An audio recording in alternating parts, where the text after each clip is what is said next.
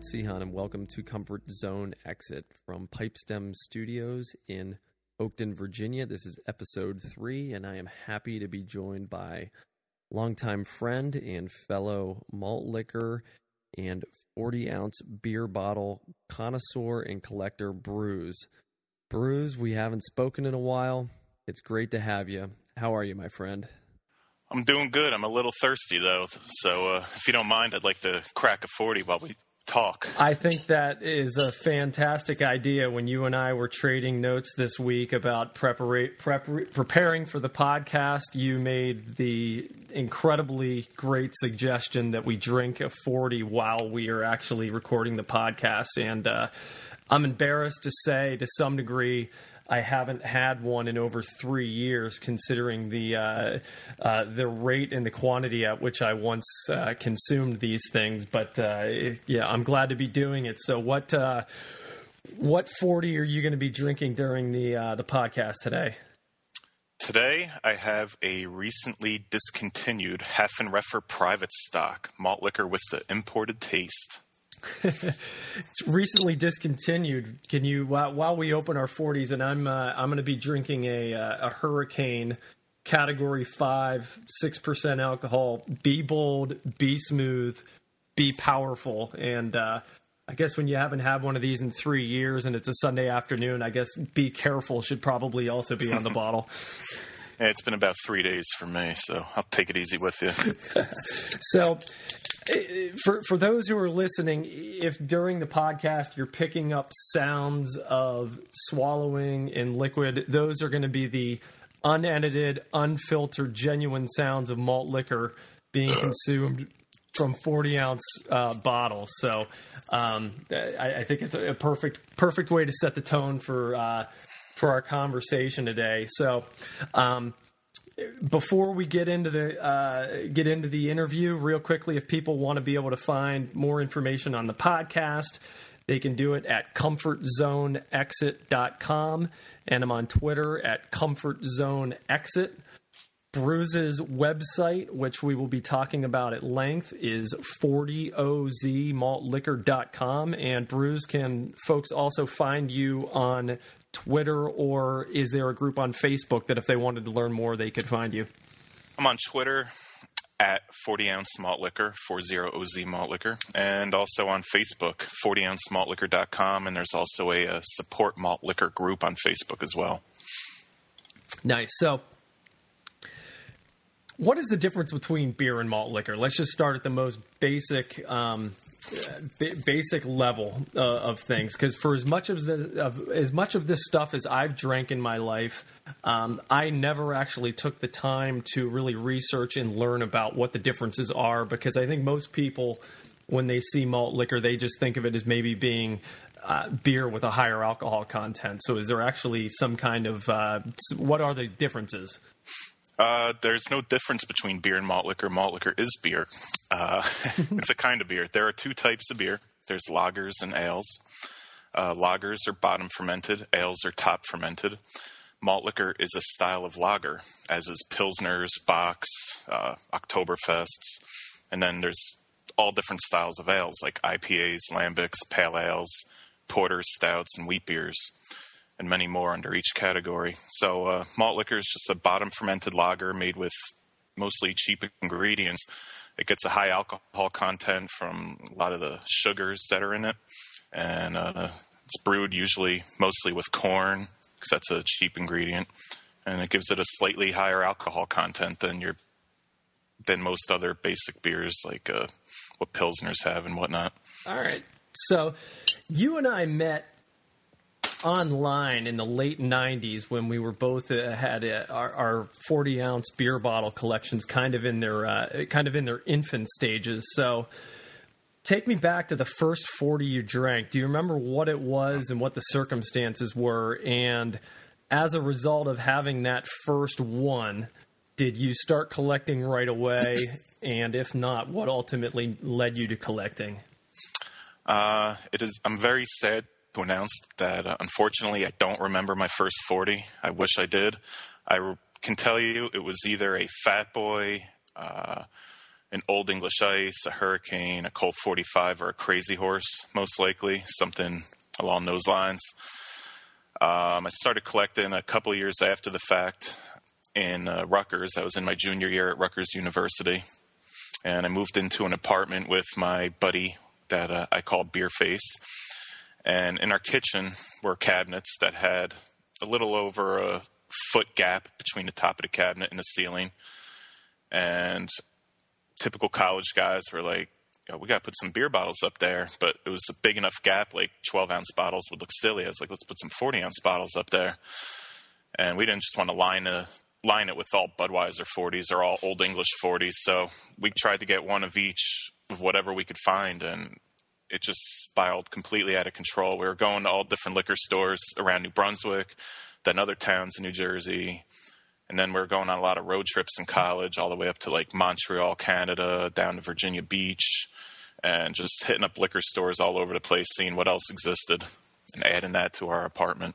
Yeah, my uh, my first forty was on my track and field and cross country recruiting trip to a major East Coast uh, university. I'm not going to name which one because I don't want to. Uh, I don't want to sully its reputation because they were feeding uh, high school kids 40 ounce uh, malt liquors on on a recruiting trip. But I had a uh, this would have been April of 1996, my senior high school. I had an Old English 840 on a, I think it was a Tuesday night in somebody's dorm room, and, and I took the bottle home and I uh, I put it on my dresser because I thought it was cool and I'd never had one before, and then a couple months later, I went to the Olympics with a couple of buddies, uh, one of them who had a fraternity house in Atlanta.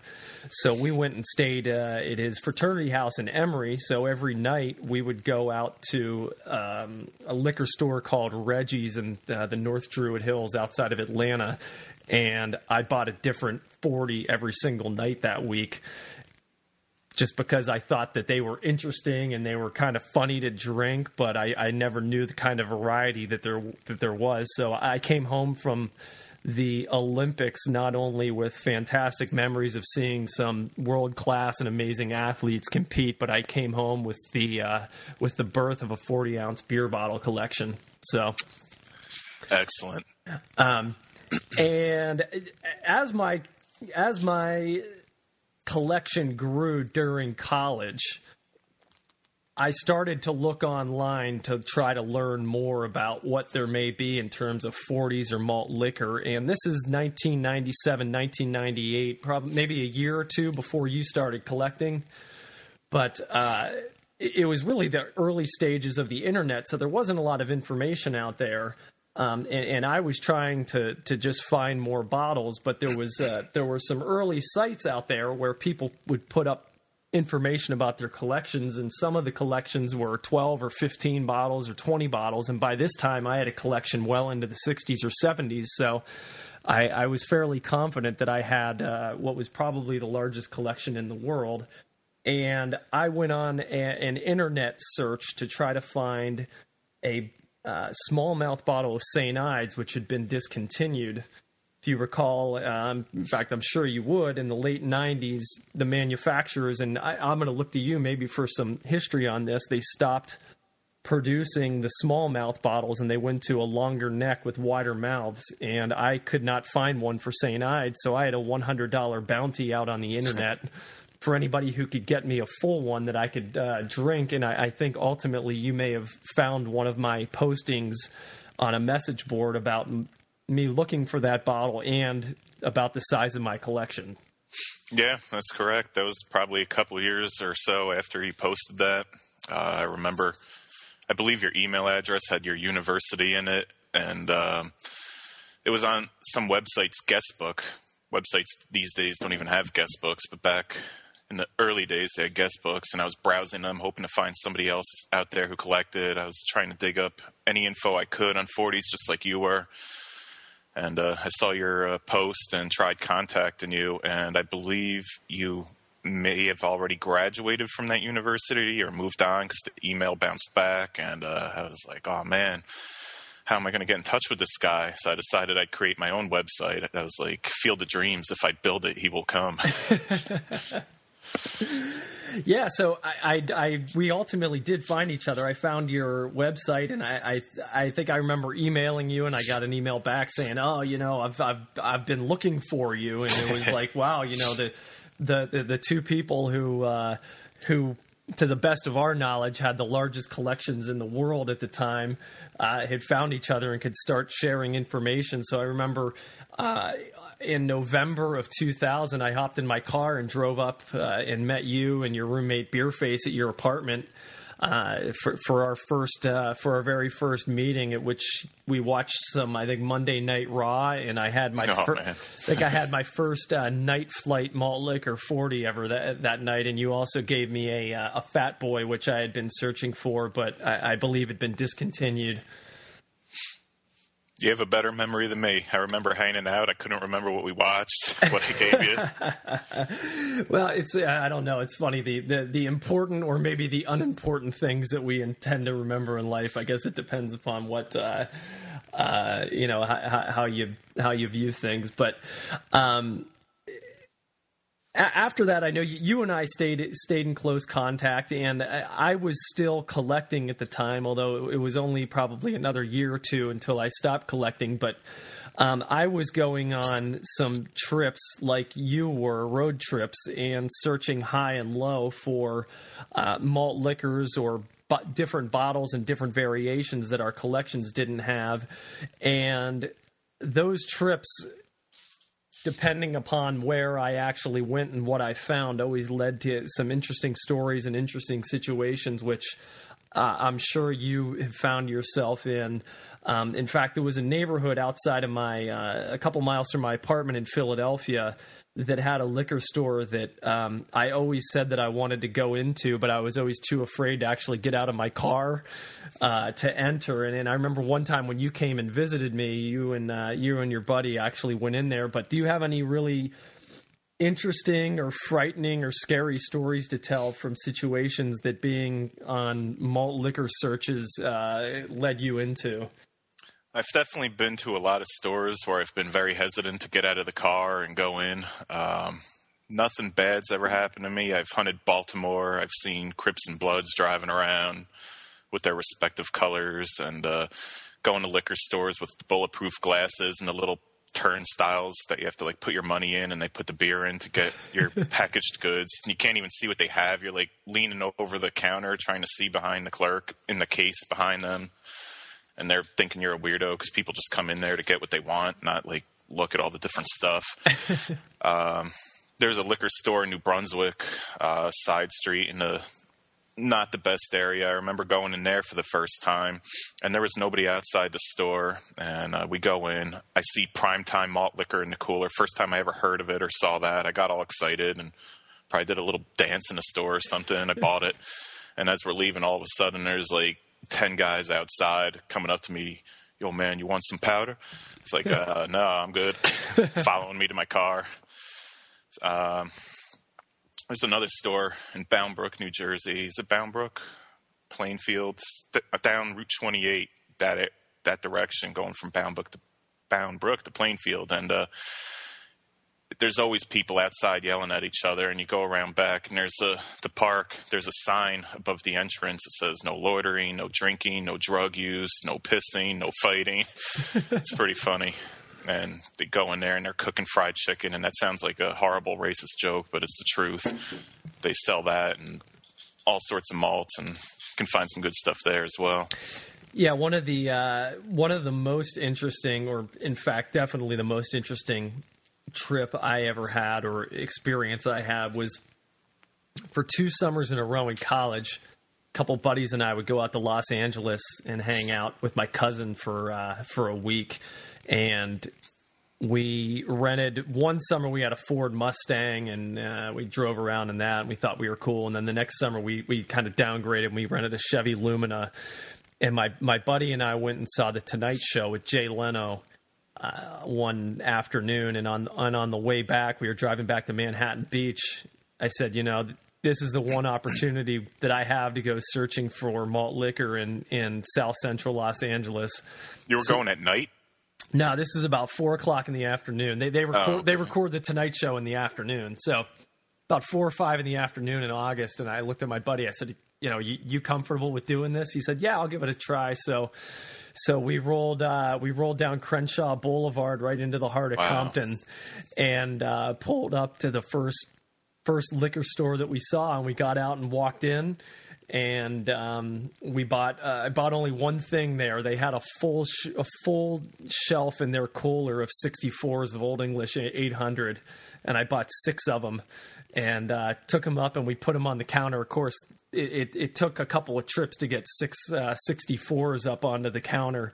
Um, and the the lady behind the counter she didn't even say anything to us. She just laughed. I mean, she was laughing and laughing and laughing out loud and shaking her head back and forth. And she told us whatever the price was. We paid for them. We hopped in our Chevy Lumina and we uh, got out of there as quickly as possible. Nice. That's what we call a malt assault. a malt assault, nice. And uh, that was the uh, that was one of only two times I ever uh, found 64s in a store. I found found 64s of Old English in somewhere in New Jersey one time. Uh, I don't even know if they sell them anymore. In fact, do they sell 64s anymore? They've been out of the game just about as long as you. Like the late '90s, those things retired. It's very unfortunate, very sad. Yeah. I only found old E64s in a store once myself. um, I found yeah for Old English twice, and then I, when I was in college, it, was great that I, I had a good group of friends who they didn't want to collect malt liquor themselves, but they wanted to help me out. So when they would be out on their own, they would go into stores, and I had a couple of friends who actually carried a list of the malt liquors that I had. So if they went into a store, they could check the list, and if they found something that uh, uh, I didn't have, they would buy it and one that I ended up with was a 64 of uh, I think it was a Ballantine's maybe, and they brought it back to me. They bought it in Manhattan somewhere, and when they gave it to me, it had I mean just the nastiest sludge floating around in it. So I never opened it and I never drank it because I, I didn't want to taste whatever was in it. Well, I'm not going to get too far ahead of myself. I'm going to. I'll talk shortly about when I uh, when I uh, gifted my entire collection to you. But that that 64 that was full with sludge floating around in it ended up being one of the bottles that I gave you. So I'm curious, did that ever actually get opened and drank? Ah, I'm getting called out for a bad decision I made. Unfortunately, I did not drink it. However, it was opened and emptied. Uh, at the time, I was worried about the weight and up being on the shelf, and I was like, "Oh, that's gross. Who needs this?" And I dumped it out. But in retrospect, I wish I kept that full. Those chunks they had flavor, they had charm, and uh, I've drank a lot of 40s myself that have had the chunks and the floaties and you can feel them tickle your throat as they go down, and they're the least of your concern when you're drinking a b- bottle that old. That stuff tastes terrible.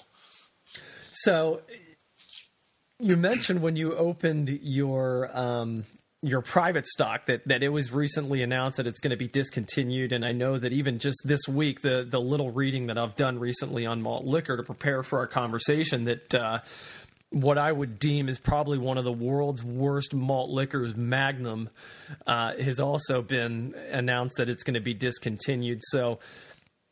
I, I would suspect folks in the 40 ounce community are, are trying to rush around to buy up as many as they can, either to to keep around to age or to maybe ultimately trade them someday. So if you can you can tell me what's going on in in the collecting world with malts that are being discontinued and will you keep them around to age and then ultimately drink them someday like maybe on like a special occasion you know your wife's birthday you know you break one out and you know you know you you, you light candles and you, you make her drink one or you know things of that nature so w- what's the reasoning behind buying up the discontinued malts and will you drink them again someday Uh, we buy them up so that we can enjoy them and remember them for as long as possible. Uh, the Magnum is the most recent uh, to be announced its discontinuance. We're still waiting for verification from Miller Coors, something more official, but it's a long story. But I guess you got a long podcast, so if you don't mind me rambling for a minute. yeah go right into it man we I'd love to hear about it Uh, Miller Coors has an environmental stewardship program that they've been doing for the past several years, and it should be in full 100% swing 2014 early goings, and at that time, there's going to be a lot of brands coming out in plastic 40 ounce bottles. I'm sad to say, and uh, they test marketed these a while back, and like over a year ago in certain select areas. And to our knowledge, Magnum was not test marketed. And in all the images we've seen and things we've heard, Magnum was not pictured. Furthermore, Miller Coors made an announcement a couple months ago that they were going to discontinue a lot of their non core brands. And to me, the first thing that came to my mind was Magnum. Second thing that came to my mind was Mickey's Ice. So there's been speculation that Magnum wouldn't be around f- for very much longer. They put no effort into marketing that brand. Uh, the label hasn't changed on it in many years. However, the formula did change. I remember, like you, when it was absolutely disgusting. It was the worst, one of the worst malt liquors on the market. But nowadays, it's definitely drinkable. It's not that bad at all. Uh, I drank one just a couple weeks ago, just for the heck of it. Although I still have those bad memories, so I don't drink it often by any means. But um, so yeah, people are when they hear things are getting discontinued, like Pabst recently also discontinued Coquis 900, Big Bear, and Silver Thunder, and uh, the private stock we discussed. People rush out and they try to buy up the remaining uh, ones that they can find so they can trade them to others in the future or now, hook others up out of the goodness of their own hearts, and just have them on hand to enjoy for as long as possible before they can never drink it again. I just met up with a guy from the Support Malt Liquor group on Facebook. I think it was last weekend or so, and um, did a trade with him. I happen to have a full Black Label 1111, another brand that was discontinued within the past year, and he never got to have one. So he made me a big offer. We went back and forth a couple times, modifying the offer, and in the end, I traded him that full 40 at Black Label 1111, a uh, 240s a Magnum because I could still get them, and they're going to be discontinued at the end of the year if the source is correct. So they're still being produced now, and uh, some Know Your Malts merchandise. And he gave me a full case of private stock 40s, which is where this came from, since it's one of my favorite malts of all time, and uh, three Silver Thunder 40s, which is a underrated, delicious street malt that didn't get the love and attention it deserved. so I stopped collecting in July of 2002. I was moving out of my apartment in Philadelphia. I think I had 100 and 150 or 160 bottles, which at the time, uh, I know your collection was creeping up on mine, but I, I still had the, the the the largest verified collection in the world, which uh, which was a title I was proud to hold for a number of years. And um, if people know what a 40 ounce bottle looks like, which if anybody's ever looked in a a, um, a cooler at a, at a, at a convenience store, they've seen them. Just one of them takes up a lot of space. So the issue that I was facing when I had to move is that I didn't want to have to move 160 bottles, um, and I didn't have anywhere to put them anymore. So I did what I thought was the best thing, and that was I called up the person who I knew. You know, these things were like my children at the time, and if you were, you know, if you needed to put your children into foster care or have them adopted by somebody, you wanted to to give them to somebody who you best knew home possible. The, yeah, exactly. So I, I called you up and I said, "Look, man, they're all yours. All you have to do is come get them."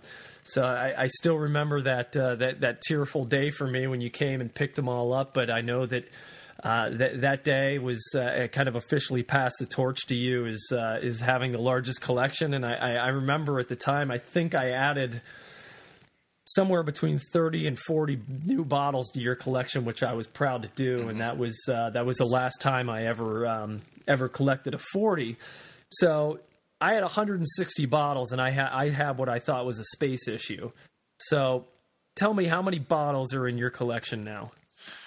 First, I'd like to say, well, I remember things differently. It might be my competitive side. I thought by the time that you inherited your or handed over your collection to me, I thought I passed you in the largest collection. Maybe not, because I have seen a lot of studies where people don't remember things accurately. And, but well, maybe that's how I wish it was. That, no, that, that, honestly that may be the case. But we've we've already shown that I, I, I uh, or proven I I remember the exactly the first forty I drank with you, and you you you admitted yeah, you had no recollection of it. So we'll go with your memory. So re- regardless. I was happy to pass the collection over, but it was a size was issue for me. It. I had 160 bottles. I didn't yeah. have room for them. So, how many bottles do you have now? Where are they, and how in the world uh, are they stored? This is something I'm really curious about. It's it's obscene. I think I have 938 different bottles right now, and it's it's obscene. They're everywhere. They're still at my parents' house.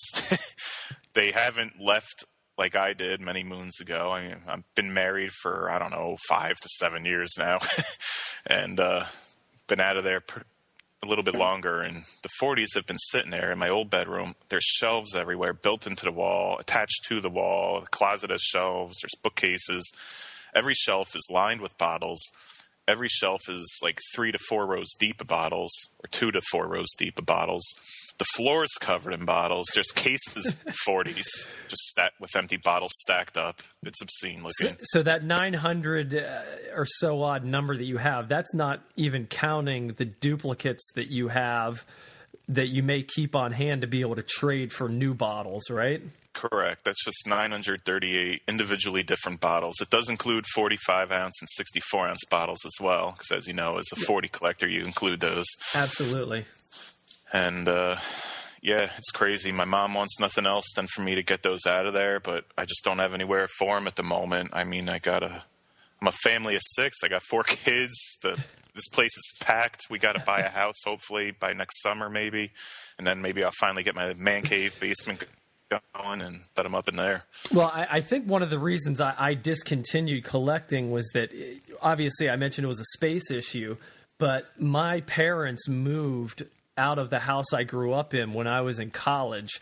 So if they had stayed in that house, there's I would all I would say there's probably still a decent chance I'd be collecting because all the bottles would have kind of a home base. But once they moved, I started having to take the bottles with me, and it just it, it just became too much of an issue. So, um, I, I have to say the the the props that I give you and the respect I have for you for continuing on with, with what was a hobby and you know I guess still is to some degree but it, but even a lifestyle that you know 12 13 years later you're still uh, you know you're still getting after it and and by all accounts you are the uh, industry leader in 40 ounce and malt everything and all things malt liquor. Um, you know, I, I, guess you've come this far. There's no point in stopping now. Am I exactly. Correct? It's like it's, it's just taken on a life of its own. Uh, if I, when I had started, if I knew that I'd wind up having almost a thousand and eventually a thousand different 40s, I probably wouldn't have started. I really, like you, had no idea how many were out there. I didn't think there could possibly be that much. I thought all right, maybe I'll have a 100 different bottles at best. And then it was like, okay, there can't be more than 200. And it's just, it's ridiculous. yeah, I, I remember getting to my 40th 40 and thinking that I had, you know, pretty much reached the pinnacle of collecting. Uh, and to think that you have 900 bottles is crazy. So I ask you this question uh, every time I talk to you, which is maybe once every couple of years: is the is the collection insured? Uh, you know what? I work in insurance and it's not insured. How sad is that? it will be one day. They're safe. Uh, I don't think anything's going to happen to them right now. I got like fishing line anchored to the wall, strapped across the bottles. So if like there's tremors or anything, they're not yeah. going to like jimmy off the shelf. But because, one day, because I mean, with having the largest collection in the world, I know that you must have some extremely rare, if not even one of a kind bottles. If you could talk to us a little bit about some of your more rare bottles, maybe even the history of the bottles. Uh, I know that you have, I think, what may be the oldest known 40 on Earth. and what are some of your favorite bottles of your collection? T- take us in, a, take us inside the collection a little bit, and pick out maybe four or five bottles you can tell us about out of the 900 that are special to you in one way or another, or are very unique, or maybe even one of a kind. Oh man. Um, well, we'll start with the oldest bottle. That's a pretty awesome bottle. It was given to me by another 40 ounce crew member. Um, he's not that active on the website, but he I contacted him about it, and he actually kind of almost felt obliged to let me have it, and because it was the oldest bottle, and he wanted it to be in the largest collection. So uh, it's a A1 premium beer from uh, 1961. It comes in that stubby style, old school 40 ounce bottle. So that's pretty cool. Obviously, it's one of a kind as far as we know at the moment. And it's, like I said, the oldest one we know of at the moment. There is no formal, like, history, historical record keeping when it comes to which 40 came first. You can't just Google that kind of info because the internet wasn't back then and everything wasn't being recorded back then. Um, but but chances are, if uh, if anybody knows about what the oldest bottle would be, it, it's going to be you. Yeah, I would say like this is what's known as the oldest bottle until yeah. something else pops up that yeah. some old man has in his attic and has no idea what it is or anything. right. Some other great bottles. Uh, I got this Hurricane 40 from Marty in uh, Maryland. He's a member of the BCCA, which used to be the Beer Can Collectors of America. Now they're they're Breweriana Collectors of America, or Breweriana Collectibles Club of America, and uh, I joined there to network with these older guys who I know collected mostly beer cans, but figuring like me, they probably have some other stuff stashed away, and I was able to add quite a lot of bottles to my collection doing that and I met up with this guy and got a lot of bottles from him, including this Hurricane that has like this beautiful, like colorful label. It's completely different than all the Hurricane 40s that have been around for the past like 20 years. It was the first design, and I'm the only one who has that style. It's really catches your eye. Uh, what else? Another one of the rarest bottles uh, for Snoop Dogg's 40th birthday. Pabst threw him a party. This was over a year ago. I think he's like 41 now, maybe even 42, going on 42. And uh, he's their spokesman for Colt 45. And they threw him a party, Snoop's funkiest 40th birthday bash or something like that. And for it, they had 40 special Colt 45 40s produced. They had his image on it. It said Snoop's funkiest, funky 40th and uh, they were individually numbered one through 40 and uh, they wound up contacting me and hooking me up with number one of 40 still full signed by snoop dogg wow. just to include in my collection. So that was really awesome. They gave away two more of those to other crew members. They asked me who should get them and that was a tough decision but i figured the best way to distribute those was to the number two and three largest collections so those guys got those but they were just random numbers. It wasn't number two and number three out of 40. So that's pretty right. awesome. Neat. My uh, when when my collection had grown to uh, the the size it was when I gave it away to you, my favorite bottle that I had was uh, Johnny Three Legs malt. Liquor. I love liquor. that bottle. It's one of my favorites. Thank yeah. you for that bottle. Uh, so J- Johnny Three Legs malt liquor is one that I got at the Olympics in 1996, and um, for anybody who, who wants to be able to see the images of these bottles, uh, Bruz has on his website, 40ozmaltliquor.com, pictures of all the bottles still. Is that correct? Uh, I do. Uh, okay. Most of the bottles. Yep. The brand's page is a little Most of them, but the yep. uh, Johnny Three Legs is a is a malt liquor that has a picture of a three legged rooster on it. Um, and is, somebody got that tattooed on their chest. That's I just got that text message a few days ago. So somebody has the the rooster tattooed on their chest. Yeah, the three legged. Wow. Johnny Three Legs and then it, and then it has a kind of a colorful circle around it, and then a uh, uh, some kind of odd or strange story written on the inside of the bottle. And the the little that I remember from when I was collecting is that Johnny Three Legs uh, probably was one of the more rare ones. So I, I, don't know if there are a whole lot of them out there, but that was one that I was uh, it was my favorite bottle that I had, and I was happy to give that to you. So, thank you. That's one of my favorites as well. I was happy to accept it. And I mentioned that Johnny Three Legs had an interesting story on the inside of the bottle. One bottle that I never got into my collection that I always wanted, but I could never actually find was Brickhouse malt liquor.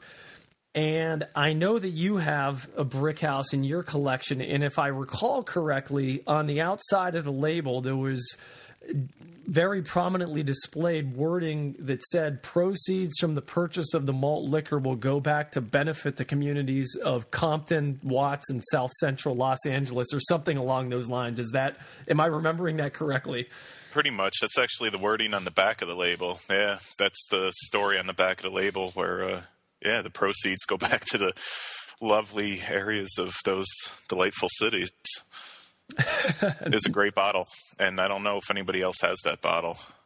I don't even remember where I got mine. I got a horrible memory for this stuff. I'm well, embarrassed. Well, when you have almost a thousand bottles, I, I, hard I to track ex- everyone. I can't expect that you'd know exactly where they all are. So through through your website, you've built quite a community, uh, and, and I will say that you've built it because your website, even in the early days of it, 10, 12 years ago, was and it quickly became the central hub for malt liquor enthusiasts and malt liquor collecting and 40 ounce collecting online. So you've built quite a community um, around the country and maybe even around the world. And I know that early on, and I, I never got to attend one of your what you've called meeting of the minds, but tell us a little bit about the meaning of the minds, what they are, and how many that you've had. Um, because ultimately, I need to come to one of these things. But um, you've made a lot of really great friends, I think, through through the community. So tell us about that. Well, the 40 Ounce Crew, as we call ourselves, they are the members of my website. Uh, more specifically, the members of the forum on my website. Um, that's been going strong for over a decade now. We had our first meeting of the minds, which is our annual meeting in the summer. Uh, 10 years ago, the first one was in Chicago at one of the guys' apartments where we just got rowdy, ate horrible food, drank in excess, and uh, made lifelong friends. Um, it wasn't too weird meeting up with these guys because we had already like gotten to know each other so well through the forum. It's like you already knew them. Now you're just hanging out with them too. Um, we've these meeting of the minds. They've taken place all over the country. Uh, we have 40 ounce crew members all over the world. Most of them are in America. Uh, there's several in Canada. there's a few in the United Kingdom as well. Um, the meeting of the minds has taken place in Philly, New York City, the Jersey Shore before Snooki and the situation had been there. Uh, Las Vegas a couple times, uh, Memphis, Tennessee. We like to get around. We have a lot of other meetings throughout the year as well, not just the meeting of the minds, just meet up and chill and swill, as we say. Right. So I recall from the earlier versions of your website, maybe the first five or so years, people were able to kind of post whatever pictures they wanted of themselves on there. And I remember perusing photos of some of these guys. And again, I never attended any of the meeting of the minds. And some of these guys look kind of scary. And one thing I was never actually able to figure out, and I've never even asked you about this, is that were some of the you know were some of the guys on there just posing and having fun or were there also at the same time maybe some legitimately dangerous and nefarious people on there. And did any of those folks ever come to the meeting of the minds? And the, the photos I'm remembering are there, there was a seemed to be an ongoing thing of guys posing with 40s and different kind of weapons everything from uh, samurai knives to automatic machine guns to knives to all kinds of stuff and and I just never knew if some of these guys were being serious or some of them were just joking around. Uh, there's not really scary guys in the 40 ounce crew. There, there's been a couple what we would call wastes, and they don't last too long, and nobody chooses to hang out with them more than once mm-hmm. once they're determined to be a waste. but uh, violent, aggressive, angry, like type of guys, not, not really. The four and weapons photos referencing was a little thing we were doing for a while. We were doing just for fun called Malt Gangstas. It was just posting pictures, like holding up various weaponry or things that could be used as weapons with malt liquor. And uh, that was kind of amusing at the time. There's one dude in his boxer shorts in a shower covered in fake blood holding up like a knife and a 40. um, yeah. And now these are all people. Some of them, you know, have gone on to be teachers and other like decent professions. Yeah, yeah. we're good people. good, good. Well, I, am I'm, I'm glad to have found out about that because again, I, I, was legitimately scared by some of these people, and I, uh, I, I don't think I even had any weapons that I could pose with, even if I had wanted to. So, I, I think, in fact, the, the picture that I posted uh, of me on there was me drinking a Mount Everest malt liquor with my shirt off, and I wasn't holding a weapon in one hand. I was holding a banana, and I was eating a banana. I, was, I do remember that. Photo. I was eating a banana and drinking a Mount. You had a headband on too. Yeah, I was drinking a Mount Everest malt liquor. So, and and even mentioning Mount Everest malt liquor leads me into something else I wanted to talk with you about, and that is the the branding of some malt liquors and various beers I I don't.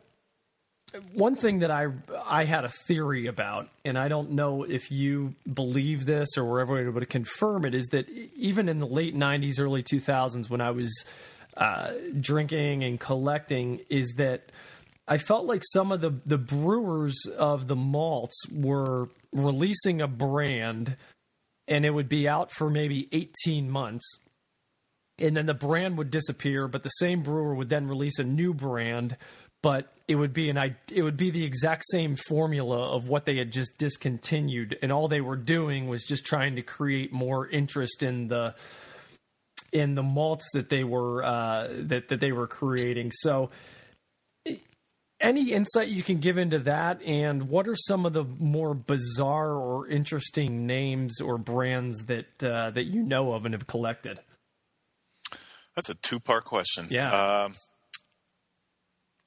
yeah, no, I share your theory, actually. A lot of these malt liquors taste a lot alike to each other, especially over the years. Like, there's not a big, wide range of flavors to malt liquor. There's real bad ones, there's real good ones. There's private stock with the imported taste, which makes it stand apart from the others. who know, and who knows what um, imported taste actually means? I don't know. It's like secret Asian spices that they mix in or something. That's my guess. but yeah, and there's even proof of that happening. Like Anheuser Busch back in the '80s released King Cobra. When that debuted, it was released alongside Jaguar, which was my most wanted bottle for over a decade till I finally acquired it a few months ago. And those were the same exact beer just packaged in two different names, two different bottles to see which would sell better. And it's obviously obvious that King Cobra won. So I do uh, think that's very likely that people just repackage and rename a lot of the same stuff. And, and some of the yeah. Well, what part? are some of the more interesting names or brands that you that you can think of off the top of your head? Well, Johnny Three Legs was a hell of a name because you know it's not just about a rooster with three legs. Uh, you got Panther malt liquor being sold in like Compton and stuff like that, like Black Hoods. It, well, it, it, actually, you mentioned that. That is one other bottle that I purchased on my uh, one of my trips to Los Angeles. It was Panther malt liquor, and it has a picture of a Black Panther on it, and I bought that in Long Beach, California. And I uh, I still remember it. It has a red cap and it was a wide mouth, and I know that bottle is part of your collection now. So yeah, love that bottle. I haven't got the older version, which you may remember from that old Spicoli's website where they had the old label Panther. Yep. I finally acquired that. That's another one of my favorites. Wow. Other weird names. Oh man, um, there's a new brand that just came out. They did at least one run in the hoods of Chicago, called Koolie 600, K O O L I E. Like, I don't know what a Koolie is. I might be old and not on top of my slime. I know there was a movie, Cooley High, or something like that. So, do you know what a Koolie is? I don't know what a Koolie is. I haven't the slightest weird. idea. And but it's awesome. Not it's so ghetto. Not even knowing what the Koolie means. Any idea what the 600 stands for? Maybe the alcohol content, six percent, but I mean that's not the case in Old English 800. That's not eight percent. So I don't know. Yeah. Uh, other weird names. Oh man, I can't think off the top of my head, but listeners are welcome to go on my website and scroll through all the brand names. Well, exactly. I mean, I'm, the, some that I remember, uh, you know, City Slicker was an interesting name for a yeah, malt liquor. Cool. Get Brick House, uh, Night Flight. I mentioned that earlier. That was always and uh, and who couldn't forget Fat Boy, P H A T Boy. Mm-hmm. That had a, a, rather colorful label, and I, I think Fat Boy that may have only been around for what maybe two years in the late '90s, but uh, yeah, probably about that. And I, I had you to thank for uh, for scoring me the, the, the one and only bottle of Fat Boy I ever got to uh, I ever got to enjoy. Had ginseng in it. Yeah. oh wow, goodness! It's going to add add it's healthy add minutes to my life. Um, have you ever acquired one of the 40 ounce water bottles that were produced? And if you can explain to our listeners what the 40 ounce water bottles were, and again, do you have one? Because that is something that when I saw that they actually existed, I was fascinated by. Uh, during catastrophes like various hurricanes or whatever, um, the brewing companies would try to assist and provide aid in the form of water to the victims of these terrible storms. And uh, Pabst did this, Miller did this, Anheuser-Busch also did this, but not in the form of a 40 ounce. But uh, Pabst and Miller produced like emergency drinking water in 40 ounce bottles. And Miller's was a very generic label. They put no effort into it because it is right. what it is. It's like, we got to get this water out there to these victims. It was a white label with black straight print on it. Pabst actually like tried to put a little graphic on it. Like you see water bubbles in the background of the label. You would think they'd wanted to sell it or something.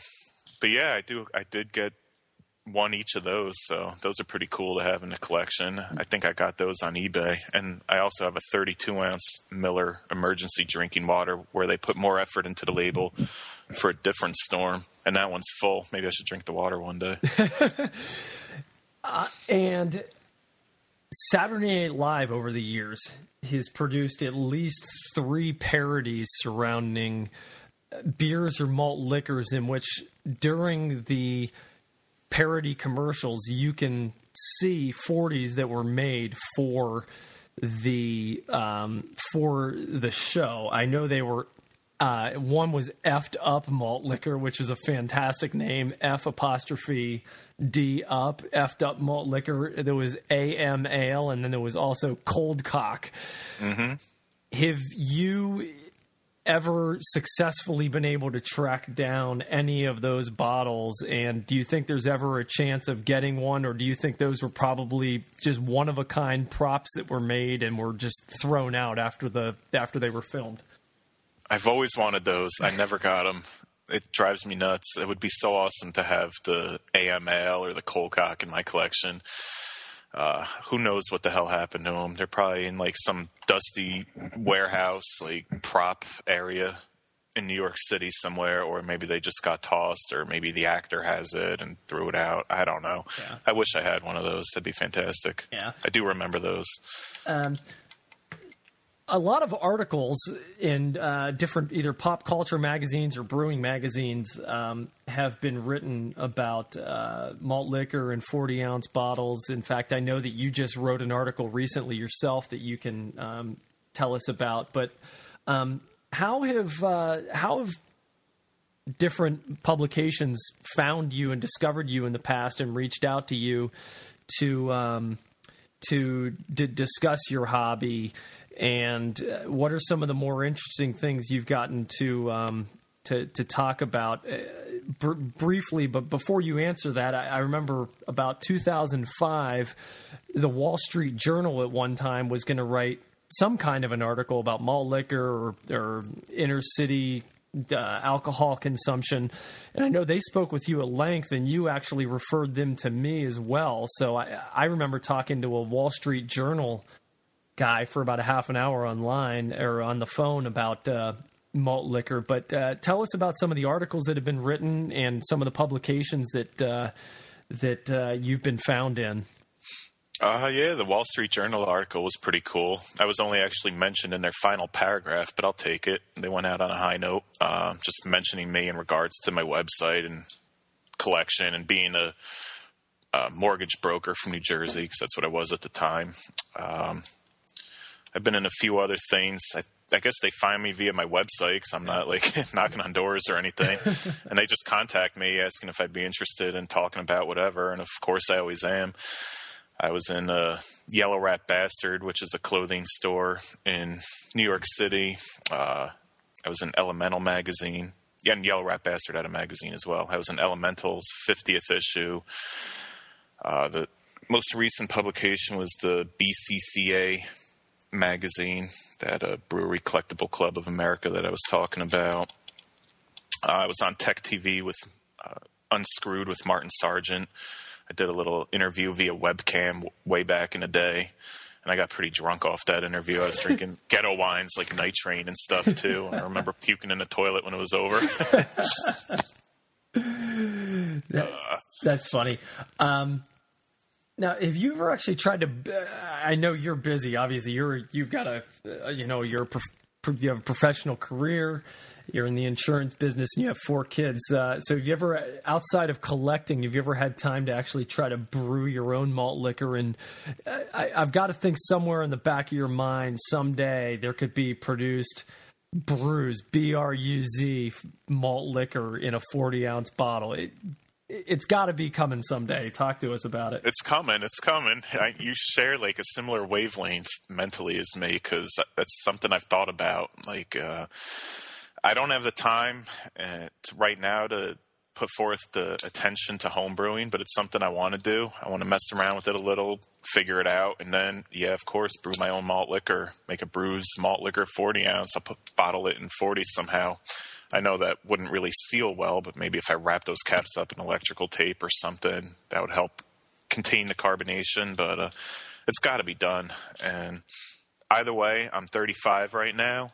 By my 40th birthday, there's going to be a Bruz 40 of some sort. It just has to be for the party Absolutely. And I I can tell you right now as long as we are still uh, living geographically within driving distance of each other um, I would I would love to have the opportunity to attend your 40th birthday party. So put it, you know, let put Absolutely. it, put it on the calendar for me. I'll be there to to, to celebrate. Um, and along the lines of celebrations, and parties with uh, with 40 ounces and with malt liquor. There was a a party thrown last year at the Playboy Mansion that was sponsored by Colt 45 and Snoop Dogg. You mentioned earlier that they that uh, Colt 45 produced 40s for his 40th birthday. Um, and I know it, it, eventually they had a party at the Playboy Mansion and they invited you I'm just going to leave the. I'm going to make it an open forum. I'm not even going to ask any questions. You you have the stage. You were at the Playboy Mansion, Snoop Dogg, drinking malt liquor. I drank 40 ounce malt liquor at the Playboy Mansion. It was amazing. I swam in the grotto in my underwear. It was amazing. Uh, just one morning, woke up, grabbed my phone, glanced at my emails. My wife's laying there. I'm like, I was just invited to a party at the Playboy Mansion. She's like, what? Repeated myself. She's like, you got to go. And that's how awesome my wife is. She's like, you got to go. and uh, I got the invite because I had connected online with uh, the social media manager for Pabst Brewing Company. There, or at least he, at the very least, was a fan of my website, he's also the one who hooked me up with that Snoop 40, and he's given me a few malt liquor prototype bottles, 12 ounce like Schlitz malt liquor bottles and Colt 45 bottles. And uh, he invited me out there, and he wanted me to bring a friend. They provide the airfare, the hotel, and it was an awesome weekend. I chose another 40 ounce crew member. They flew us both out. We stayed at a hotel two nights on Pabst and uh, we went to the Playboy Mansion that first night, and it was awesome. Uh, surreal. No, I didn't see Hugh Hefner. I was told he doesn't come to all these things. He was inside watching a screening for what the hell was the movie? Oh man, some movie that was coming out a week later. He was watching it in the mansion, and the dude who worked for Pabst was like, he was so old. he had met him. He's just like, he's just this really old guy. but uh, the party was awesome. You know, girls everywhere, celebrities everywhere. Jada Pinkett, Pinkett Smith, uh, Warren Sapp, uh, Luke Wilson. I had so I'll tell this story on your podcast. I was waiting in line at the bathroom at the Playboy Mansion, and at the bathrooms have showers like outside the bathrooms where girls could just shower off if they wanted to. But Luke was right in front of me, and I didn't even know it was him. He looked. I thought it was a Pabst employee. It was this guy in totally casual gear with a baseball cap on, and this naked Playboy chick covered in Colt 45 malt liquor body paint came up to me. He's like, I would totally make out with you right now but I don't want to lose my job. And I was like, I won't tell. And she's like, who are you anyway? I was like, nobody, don't worry about it. and then like five minutes later, after I went to the bathroom after this guy, um, I realized that was Luke Wilson. Somebody said so, and I looked and was like, "Oh yeah." and he's just chilling at the bar, like ignoring girls, and um, it was an awesome experience. The mansions. I, I didn't go inside the actual mansion. You party on the grounds, but you're allowed to walk anywhere. I walked through a path through the woods looking at monkeys in cages and some dude whose job is to stand there in the dark with like this big white parrot and just like let you hold it and put it on your shoulder and stuff and wound up in front of the mansion posing for pictures with my buddy and the grotto i always thought that was some exclusive like vip celebrity only thing but no it's just right there next to the pool. You can just walk through the entrance and go in if you want to. So by the end of the night, when I had a lot of Colt 45 running through my veins, I just stripped down to my boxers and jumped in. And uh, classic, man. One of the best things to have come from my website. Nice. What and do you think? Uh, think you've made a decent connection with the guy who run who you said is the social media um, rep for Pabst. So. Uh, I, I, hope you made a decent enough impression on him personally that uh, that if any future parties happen, that uh, that, that, that, you're going to be involved or get invites back. Ah, you're rubbing salt into the wounds. The guy was super nice, cool. We're uh, connected on Facebook still as friends, but he no longer works for Pabst. Oh. He moved on. Went to like a bottled water company or something terrible. It's like I don't care how much you were making at Pabst, Keep that job forever. You're working at the Playboy Mansion. You work for Pabst. Oh man, so, dream job. So you've been doing you've been doing this long enough, and you have a wealth of information about 40s and malt liquor, about the community, about the history. Uh, are there any po- plans or opportunities you think to ever actually, um, you know, monetize on this? I know you said maybe uh, you know, maybe brewing your own malt liquor. But again, I, knowing you as I do, that would just be for personal satisfaction. But, uh, um, you know, if the job paid anything, and I don't know if it does, don't you think you pretty easily could have stepped right into that guy's job and probably done it twice as well as he has simply because of how much knowledge you have and the passion you have for malt liquor? I think I could have done a great job at Pabst for social media manager. I mean, we connected via social media. I've been doing internet malt liquor crap for over a decade. I'm sure I had more experience than him when it came to that. Uh, I, but who knew that there was a job opening and that he was going elsewhere? So that sucks. Um, I forget the first part of the question. No, I was distracted. no, no. Well, distracted. We're we're uh, an hour was, hour into the interview, and I've got. I was staring at my Mickey's UFC neon that's glowing in the corner over here. Uh, actually, it's it, it, funny you mentioned that. I um.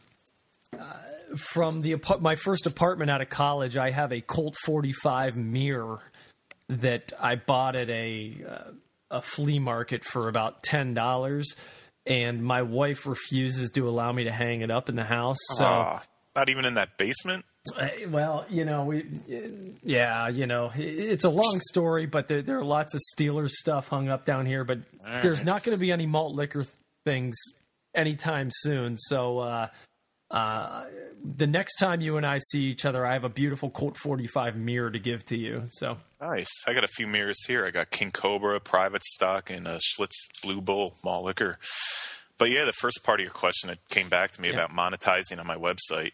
Yeah, and uh, it's something I wanted to do, but I've had trouble figuring out how. I was hoping when I converted to a blog format that I would uh, be able to do that better. But long story short, I didn't know how to convert my site into a blog. I my old website was all HTML that I taught myself. I hired somebody else to make it a blog site. That took almost a year to do. It should have taken a month. And by then, I was so burnt out of the whole process of trying to get it up and going.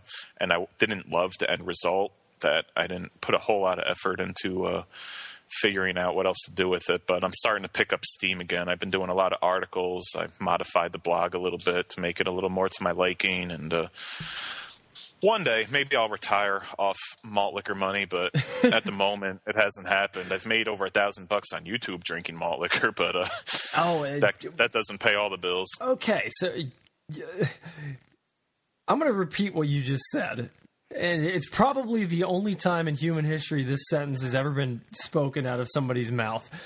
I've made over a thousand dollars off of malt liquor on YouTube. Please elaborate.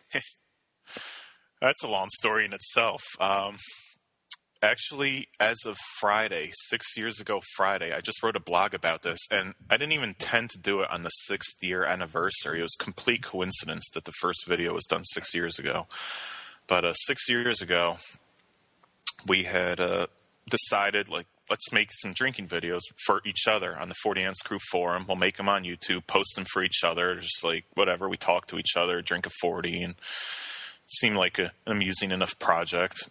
That project which we called 40 ounce malt liquor TV, wound up blowing up. And to keep a very long story short, six years later is now known as the YouTube drinking community. Other groups have been born off of the 40 ounce malt liquor TV 40 ounce crew thing, and uh, other people started making videos. There was crew beef online going back and forth. It was really childish and ridiculous. And now it's at the point where there's no group mentality, but there's just all sorts of people making videos. And I made a lot of videos. I don't make a lot of videos anymore. I don't really love having my image out there drinking malt liquor on the internet sure. with my family and profession and everything. Yep.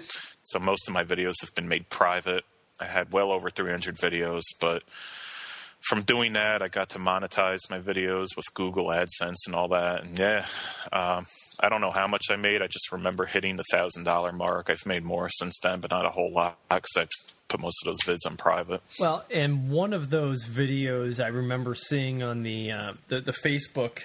It had been posted on the Facebook community of uh, what. Uh, 40 ounce or support uh, support malt liquor or what, it, what what's the name of it SML. Uh, yeah, the support malt. Yeah, support group. malt liquor is that uh, a gentleman who is a competitive eater. Yeah. That if anybody's ever watched the the Coney Island hot dog eating contest, the big guy Booker, right? Yeah, Badlands Booker. Badlands Booker. He joined, and he may be the only known member of what's called, I guess, the the the sixteen hundred club. Correct and the way you get to the number 1600 is that you drink four times 40 ounces, meaning you're drinking 440s times 10 minutes. And there was a video of on uh, online of him doing just that. He drank 440s in under 10 minutes, and I've seen he it. did it in under five minutes. In under five minutes. Obscene. It's one. I don't remember what he actually what 40 it was, it really shouldn't even matter. But I was doing the math the other day when I was out on a run, and just if you assume the basic malt liquor is has about twice the alcohol content of a normal Budweiser, which may be around like 3.9, three and a half uh, alcohol content. If you do the math, that man consumed 19 12 ounce Budweiser's worth of alcohol in five minutes. Yeah, he was drinking Old English 800, which is 5.9%. And uh, so let's just say 6%. he drank 160 ounces of 6% beer in under five minutes. Wow. A gallon is 128 ounces. He drank 160 ounces in under five minutes of malt liquor. And uh, assuming that link is still out there and that video is still out there, I haven't I haven't seen it in a couple of months. go to my website, comfortzoneexit.com, and I will definitely have a link to that video posted there for people to check out. Um, so, in terms of monetization, we, we spoke about this earlier. Um, my first two podcast guests, one, Jason Borbet, aka Borbet, is uh, a New York City based artist. He's a full time artist and uh, produces some amazing pieces. And my second guest, guy named Brett Ritchie, is a professional poker player. I've always had this idea about your collection, and I, I told this to you six or seven years ago, the last time we we saw each other in person, is that I think there could be a fantastic, um, I'm going to call it an art installation or a pop culture exhibit somewhere in in New York City, maybe in Lower Manhattan, um, where your entire collection or maybe the the kind of the gems of your collection are on display and it gets mixed or mashed up with something else that is of appeal within pulp pop culture. Maybe it would be something with uh, the, the, the guy that I interviewed first time, Borbet, or so it'd be an art exhibit, or maybe it would be a combination with a poker night, or when I worked in New York City, I worked for Nike, and this is where I got the idea, in that I worked for Nike's running marketing group, and Nike actually rented out about a three or four thousand foot square foot space in Lower Manhattan where they would have these underground art installations where they would take Nike product and mash them up with something from pop, pop culture. Now, I don't think there's any chance in the world Nike's going to mash up with malt liquor, but something like poker or art, I've always had this idea of your collection being on display for some for a high-end party where people from middle to high society, as, as strange as that may sound to the art culture of New York City, would come for maybe just a two week you know deep dive exhibit and when they came in it would be max, mashed up with some art and they'd be drinking malt liquor and people would be able to experience the history and the art of malt liquor by by viewing your bottles displayed in a very classy and interesting uh, manner. So I'm putting it out there. Have you ever thought about this? Aside from the times when I know I have brought it up to you, and if you haven't, maybe we can make it our goal to make this happen.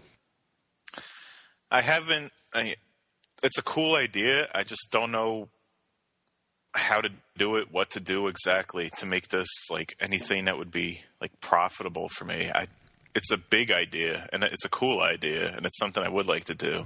In my mind, I don't know, like thousand is the magic number. I need to hit a thousand bottles and then I'll start going crazy. I'm gonna try and force Guinness to make me a world record. The last time I tried, they said it was too similar to the guy with the largest beer bottle collection. But right. you know, I got more 40s than that guy, right. and something like that needs to happen. There's a company in Brooklyn called MF, like Mother Effer Gallery, uh, who uh, d- did a 40 ounce art exhibit themselves where they had local artists like use 40 ounce as their art and they were painting 40s and creating things out of 40s.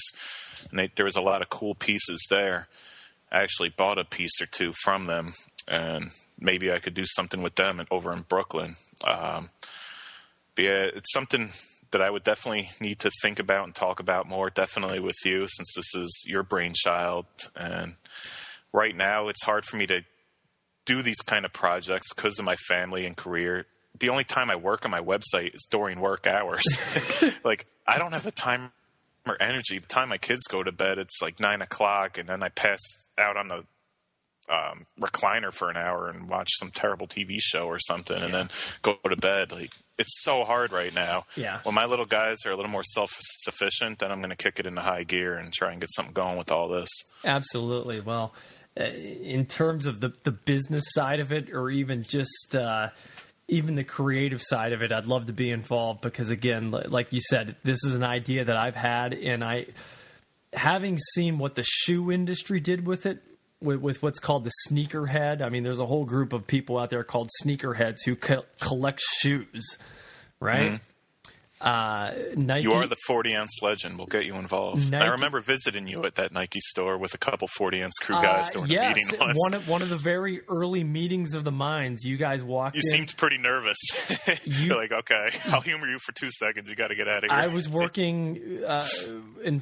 I was working. This would have been 2004 at Nike Town around the New York Marathon. So this would have been nine years ago last week. Mm-hmm uh, yeah, I, I, was working for wow. for Nike, and uh, you brought a meeting of the minds into uh, into Nike Town, New York, and I, I was really busy, and I. It, yeah, I, I, I do recall kind of just waving to you guys, and and and you, you almost it was it was brief. We talked for a minute. We, we it was brief, but I appreciated you guys coming by. So, um, what's the what's the most amount of money that you have ever spent for a 40 or a bottle of malt liquor and or what is the most you have ever heard of being paid if you don't mind sharing that?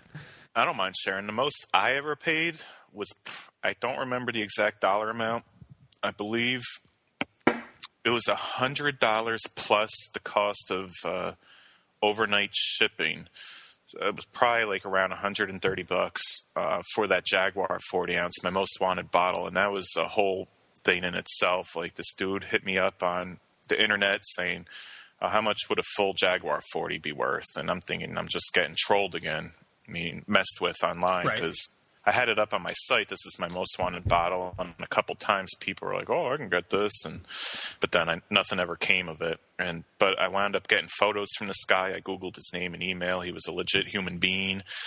Um, so I told him I was interested. I made him an offer. I didn't hear back for like a month, even through follow up emails. He wouldn't reply. And then out of nowhere, he says, "Okay, it's yours. Send me a hundred dollar or yeah, hundred bucks.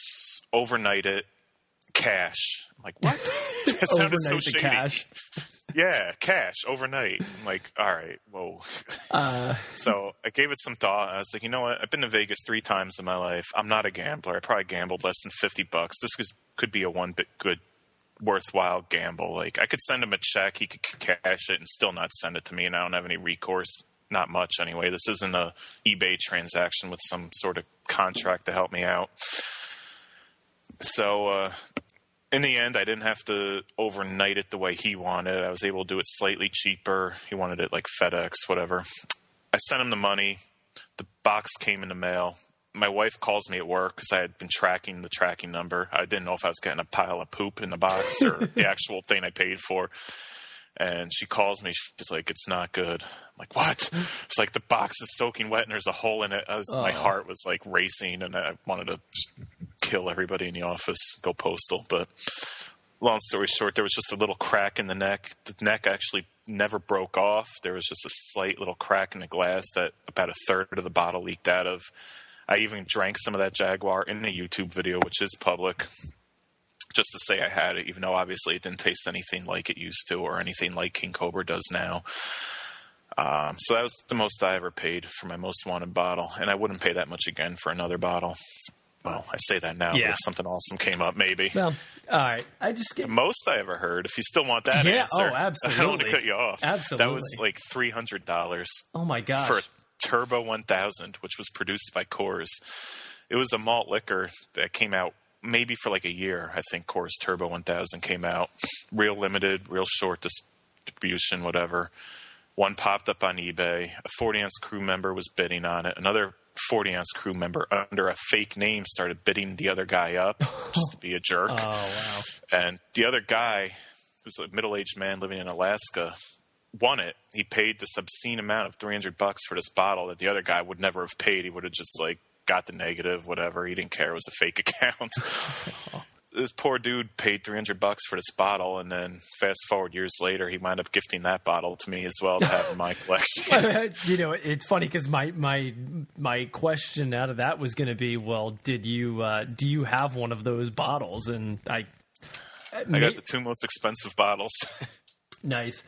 Um I got I got just a couple couple more questions for you. So, um, has anybody ever uh, ever approached you about purchasing your entire collection? And yes or no? No. Okay. Um, and with the amount of time, we're talking 13 years now, if not more, and money you've invested into it, and it's uninsured, mind you. I uh, maybe maybe maybe it's the maybe it's the the finance in me that that every time I talk to you, which is only every couple of years, I keep banging on you saying, "When are you going to insure this?" insurance and I haven't done it. It's, How it's, it's ridiculous. how much is your collection worth? It's purely like subjective. Like it depends on how many people are collecting 40s at the time, which Yeah. has fluctuated over the years. I've encouraged a lot of people to collect, and I've provided a place for them to come together for collectors. And like the guy who has the fifth largest collection in the world probably wouldn't pay as much as the guy who's the second largest, but there's not like all these people bidding Right. on my collection. Sure. If there's someone out there who wants to offer me $100,000 for my collection, contact me on my website and we'll talk business. Right.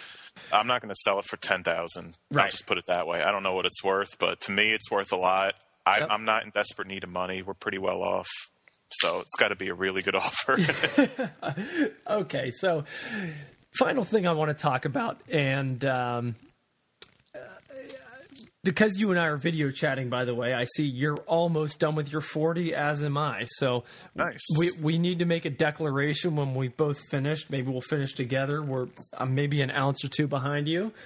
Um, but the, the the the final thing I want to talk about is more philosophical, and uh, I'm going to take a big swig here before I ask it. So hold on. I'll swig with you. All right. So I, I've yeah, we're we're perfectly equal. We'll finish right at the end of About the an inch of swill. end Yeah. of the conversation. So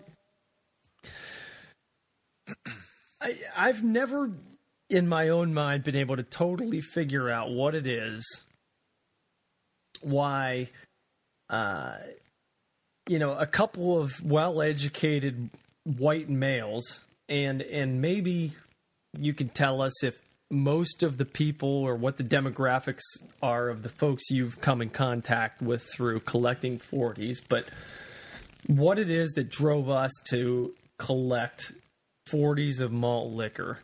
Um, the only the only thing I could ever put my finger on is something that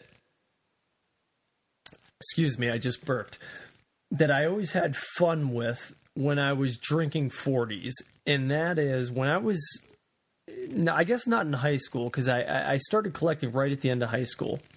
But when I was in college or in my summers off, I would always have 40s around. I'd have them in my, my fridge. And when my buddies and I would go out to a party, like, uh, you know, Johnny's having a party tonight. There are going to be 100 people there. And I'd say, all right, let's go. I would take my own 40 with me just to show up drinking a 40, almost like it was an accessory. And there was this thing that I, I tried to explain to my friends called 40 envy. And I know you've experienced it, and that if you just walked into a random party, and this is more high school, college age, drinking a 40, that for whatever reason, you become magnetic. You're the man. You're the man. I mean, it doesn't matter what your race is, what your religion is, what your sexual orientation is. It doesn't it doesn't matter what you are. You walk into that party that is compro- comprised mostly of 18 to 25 year olds and you come in with a malt liquor 40 that's about one third drink, people want to talk to you and i discovered that very early on and I made that 40 my accessory when I would go to parties. And there was something about that that magnetized me to wanting to collect 40s. So, what is it about the 40 and about malt liquor that even 10 years after I stopped collecting, you're still pushing ahead and you are absolutely undisputed king of 40 ounce malt liquor on earth.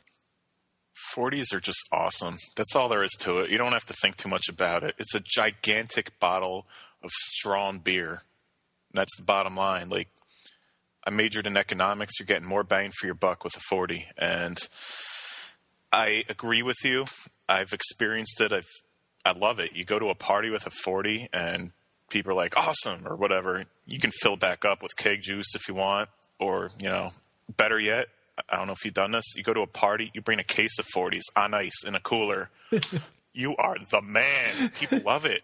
You get girls drinking 40s, you got guys grabbing 40s, and it's an awesome scene. Like, I worked at a steakhouse after college for a little bit. After my first real job at a college, then I went to a steakhouse Well, I figured out what I was going to do next. And uh, there was a lot of parties after waiting tables, and I'd bring a case of 40s, and it was just like I don't know. It was awesome. the girls love it. The guys love it. Everybody loves 40s. They just don't know it. they don't drink it. They, nobody goes like normal people don't go to the store and buy a 40. They're buying their craft beer, their natty ice or whatever, natty light. Yep. Bud Light. Well- but you bring a 40 and they dig right in. Yeah. People love 40s. Yeah. It's that 90s culture. You na- Gangster rap made it popular. You nailed it, man. And when you say that nobody goes to to stores to buy 40s, I uh, I'm, uh, to close this out, I'm going to tell a very quick, embarrassing story that for me to purchase the 40 that I'm drinking right now, and you and I are gonna we're gonna finish together, albeit remotely. I'm in Virginia, you're New in Jersey. I had to go to a 7-Eleven this morning, about 10 o'clock on a Sunday morning in uh, Northern Virginia, and uh, my daughter, my seven-year-old daughter, was with me, and the only reason I was going to this store was to buy a 40 of malt liquor so she's in there with me and i walk over to the cooler and a, uh, a sunday morning in northern virginia kind of upper middle class the only other people you're going to find in this kind of store at that time they're buying the washington post and cappuccinos so I had to walk up to the counter with my seven year old daughter and a 40 of malt liquor at 10 o'clock on a Sunday morning. And I will have to say, I was. Father of the year material. I got some looks from other people in the store that were like, "You are the most, you are the worst and most evil human being on the planet." And deep inside, all I was thinking is, you know what? This is really, really funny. It, it, I, I, it was fantastic. Nobody in That's that store ever, awesome. nobody in that store ever could have guessed that the only reason I was buying it was to conduct a podcast with the king of 40 ounce malt liquor. And Bruz, I could not have been more happy to have had you on. And um, as things progress with the collection, maybe we'll catch up with you in the future. And I absolutely want to try to find a way to make some kind of a pop culture exhibit with your collection in New York City reality. So We'll do it.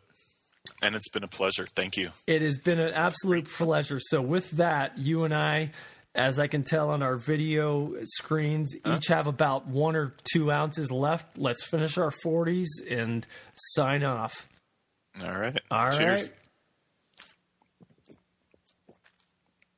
Perfect.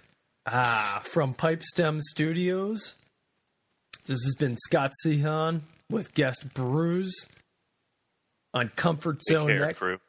take care from uh, this is comfort zone exit you can find the podcast on comfortzoneexit.com twitter comfort zone exit and we're i'm also in the itunes store and you can find Bruz's website at 4040oz maltliquor.com till next time peace Keep swilling.